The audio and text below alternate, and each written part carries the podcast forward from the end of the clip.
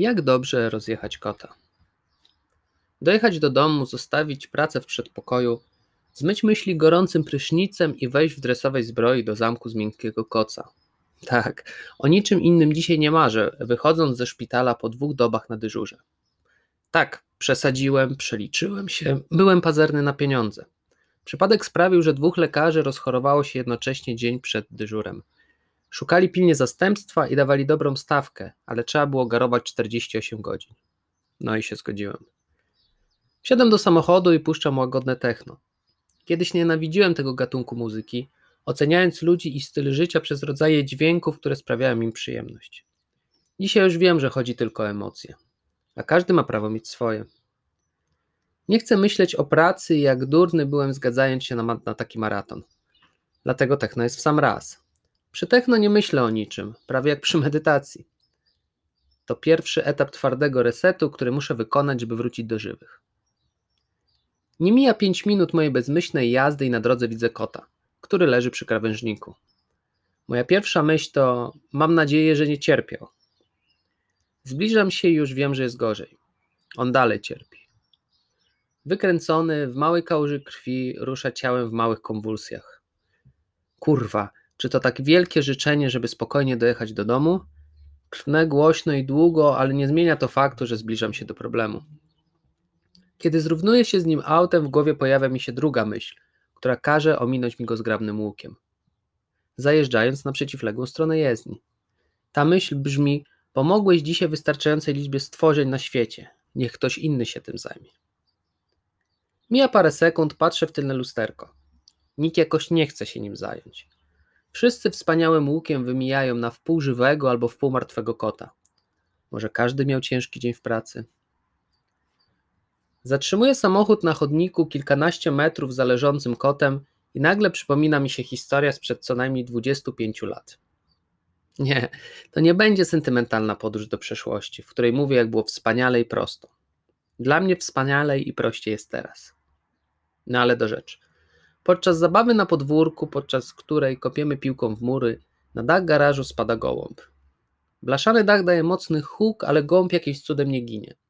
Oszołomiony biega po dachu garażu ze złamanym skrzydłem i bezbronną paniką w oczach. No i przy tym kocie czuję dokładnie to samo, to co wtedy przy tym gołębiu. Bezradność przez duże B. I tak jak wtedy, tak teraz przez dłuższą chwilę nie wiem, co z tą bezradnością zrobić. Wracamy do tu i teraz. Wyciągam smartfon i szukam otwartego weterynarza. To małe miasto jest późno i tak jak podejrzewacie, wszystko zamknięte na głucho. Do dużego miasta, w którym mieszkam i w którym jest pogotowie weterynaryjne, co najmniej 40 minut jazdy samochodem. Podejmuję decyzję, ale znowu wpadam we wspomnienia. Musicie wybaczyć, ale chyba ze zmęczenia przepalił się tranzystor odpowiedzialny za skupienie i pozostawanie w rzeczywistości. Dzisiaj będziemy skakali po trzech wymiarach bezsilności. Kiedy pierwszy raz poważnie chora i cierpiąca na wielu płaszczyznach pacjentka powiedziała mi, że chce umrzeć, mój najwcześniejszy odruch był taki jak z tym nieszczęsnym kotem. Niech zajmie się tym ktoś inny. No ale oczywiście, tak jak w przypadku kota, pochyliłem się nad problemem. Wymyśliłem sobie taki oto plan. Pokażę pacjentce tych szczęśliwych ludzi, którzy odnaleźli się w swojej tragedii. Pewnie kojarzycie mężczyznę bez rąk i nóg, który jeździ po świecie i robi wykłady, jaki to jest szczęśliwy. Do tego dodam kilka innych krążących po świecie myśli typu wszystko dobrze się ułoży oraz zawsze warto żyć i powinno być dobrze. Żeby nie eksperymentować na pacjentce, spróbowałem tego planu na sobie. Każdego dnia, kiedy było mi źle, w głowie powtarzałem sobie: Kurwa, Michał, ogarnij się, ile osób ma gorzej niż ty i zarzucałem swoją głowę setkami obrazów które, którzy, który, osób, którzy według mnie mają gorzej. A potem tych, którzy mają lepiej, ale zaczynali gorzej. A potem jeszcze wszystkich innych w każdej możliwej konfiguracji. Pamiętając o tym, że nic mnie nie bolało, mogłem chodzić i moje zdrowie psychiczne było na dobrym poziomie, plan zadziałał marnie. Wsadziłem sobie więc swoje gadki tam, gdzie chyba być powinny i wziąłem się za sprawdzanie leków, jakie pacjentka bierze na ból. Potem sprawdziłem, czy bierze coś na depresję. Wróćmy do uniwersum kota. Auto stoi na poboczu, potrącony kot zwija się kilkanaście metrów za mną. Patrzę przez chwilę na błyszczącą skórę w aucie, które niedawno kupiłem. Oczami wyobraźni widzę, jak zakrwawiony zwierzak z panikowanymi pazurami i kapiącą krwią niszczy wnętrze. Jednak czasem innego wyjścia nie ma. W, bagażni w bagażniku znajduję koc i idę w jego kierunku. Roztargniony zapomniałem ubrać kur kurtki, ale nie wracam do auta. Straciłem i tak zbyt dużo czasu. Na dworze niby wiosna, ale wczesna i tylko dwa stopnie na plusie. Samochód zatrzymam jakieś 100 metrów od wypadku, więc idę w koszulce z kosem pod pachą wzdłuż ulicy. Ludzie w mijanych samochodach albo gapią się ciekawi co za war wariat, albo unikają wzroku myśląc co za wariat. Wreszcie ja, pięciolatek i dużo bardziej doświadczony przyjaciel siedmiolatek, łapiemy wystraszonego gołębia ze złamanym skrzydłem. Nasz plan jest prosty. Zabieramy go do weterynarza. Na szczęście jeden jest blisko i powinien być otwarty. To były inne czasy, więc bez niczyjej zgody czy zapytania ruszamy z gołębiem. Na początku trochę się rwało, ale ściągam swoją koszulkę i przykrywam cierpiącego zwierzaka. Uspokaja się. Jestem okropnie dumny, że pomagam. Idę bez koszulki obok starszego kolegi, który niesie przykrytego koszulką gołębia. Liczę, że spotkamy naszych kumpli. Pacjentkę, której zaoszczędziłem moich motywacyjnych prze, przemów, regularnie odwiedza lekarz z hospicjum. Widzę po lekach, że to wspaniały specjalista. To jednak za mało. Pacjentka okresy bólu przeplata okresami depresji i zaparć. Lekko modyfikuje leczenie i liczę, że już nie zadzwoni. Dzwoni tydzień później. Pamiętam to dość dobrze. PGR-owski blok na środku wioski, pośrodku niczego. Na korytarzu stado olbrzymich much, bo ktoś zostawił śmieci pod drzwiami. Gorąco, bo środek lata. Pacjentka leży w rozbebeszonym łóżku. Obrzęknięta noga wystaje spod lekkiej pościeli. Po nodze chodzą muchy, których nie ma siły odpędzać. Już praktycznie nie wstaje z łóżka. Nic nie pomogło, mówi do mnie słabym głosem. Ja już nie mam siły. Rozglądam się po mieszkaniu. Trafiło na bardzo biednego i samotnego. Kobieta kilka lat wcześniej straciła męża. Dzieciaki przyjeżdżają kiedy mogą, ale sami próbują wyjść z biedy, która zastała ich, kiedy tylko opuścili łono matki. Kobieta odmawia pójścia do jakiegokolwiek ośrodka i chyba jej się nie dziwię. A może zrobić dla niej zbiórkę? Wpada mi do głowy, kiedy przygnębiony jadę przez puste, rozgrzanym słońce wioski. Przecież wspaniali ludzie potrafią teraz zebrać na chore zwierzęta setki tysięcy złotych. Może zbiorą dla niej. Kasa oczywiście nie uleczy choroby, ale dałaby większą radość. Przeszukuję internet. Chyba mam pecha, bo znajduję same nieudane zbiórki z przykrymi komentarzami typu niech rodzina się zainteresuje lub to na własne życzenie. Pacjentka nie jest hollywoodzką historią, nie ma niczego przyciągającego uwagę. Gdyby umierała z głodu, na pewno znalazłby się ktoś, kto dałby jej jeść. Ale ona ma co jeść. Zbiórka musiałaby być na lepsze, smaczniejsze jedzeniem. Wyobrażam sobie, że to ja jestem przykuty do łóżka. Jak smakowałoby życie, gdybym jadł tylko chleb z masłem? Sushi, wino i pyszne słodycze. Tym chciałbym sobie wynagradzać każdy dzień w cierpieniu. Pacjentka ma też podstawowy sprzęt, jak to mówią, niezbędne minimum. I znowu staram się wejść w jej skórę. Mam dach nad głową, ale jest tam zajebiście gorąco. A w telewizji leci ciągle to samo. Trzeba by kupić jej klimatyzację, fajny telewizor i dostęp do Netflixa. Opiekunki przychodzą w takiej regularności, że jest umyta i zadbana. Trzeba by dać pieniądze jej rodzinie, żeby mogła przy niej być i psychologa, z którym mogłaby rozmawiać o swoich lękach. W Polsce często ludzie zdrowi, ciężko pracujący tego nie mają. Z drugiej strony z wielu przypraw życia nie może korzystać, a właściwie został jej tylko pieprz. Mam już kota w zasięgu wzroku, rusza się coraz rzadziej. Nagle z drogi w moim kierunku zjeżdża auto. Zatrzymuje się przy mnie w ten sposób, że kot znika pod autem, między kołami.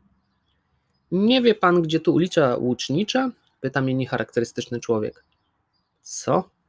Pytam zaskoczony, próbując zobaczyć, czy przyjechał kota. Gdzie jest ulica Łucznicza? Mówi wolniej, podejrzewając mnie o niski lors inteligencji. Nie widzi pan, że tu jest kot? No ale co my mu pomożemy? Pyta ironicznie. Niech pan odjedzie. A ta ulica? Nie wiem i nie interesuje mnie. Człowiek odjeżdża zawiedziony, że nie załatwił swoich spraw, a ja zbliżam się do kota. Nie rusza się.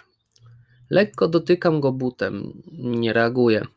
Traktując go jak człowieka, sprawdzam funkcje życiowe. Martwy. Pierwsza myśl, która mnie nadchodzi, jest dziwna. Mogłem mu zaoszczędzić kilka minut bezsensownego cierpienia. Wchodzimy do poczekalni weterynaryjnej. Ja bez koszulki, z opaloną buzią i bladym torsem, przyjaciel z czymś lekko ruszający się pod koszulką. Jest słoneczne popołudnie, poczekalnia pusta. Dzwoneczek, który uruchamia się, kiedy otwieramy drzwi, wzywa weterynarza. Ma silne, owłosione przedramiona i wyraz twarzy jak u łowczego ptaka. Czego tu szukacie? pyta sucho. Kolega odsłania moją koszulkę. Mamy chorego ptaka, chyba złamał skrzydło, mówię poważnie.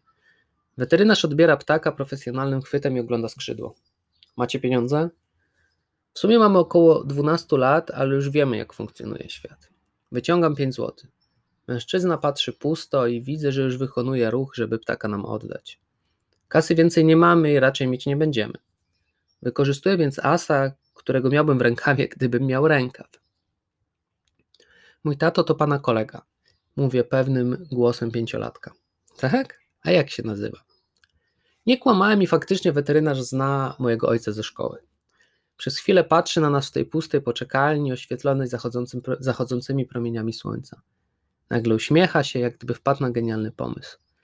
Dobrze, zajmę się nim. Wracajcie na podwórko. Kiedy będziemy mogli go odebrać? Pytam. To niemożliwe.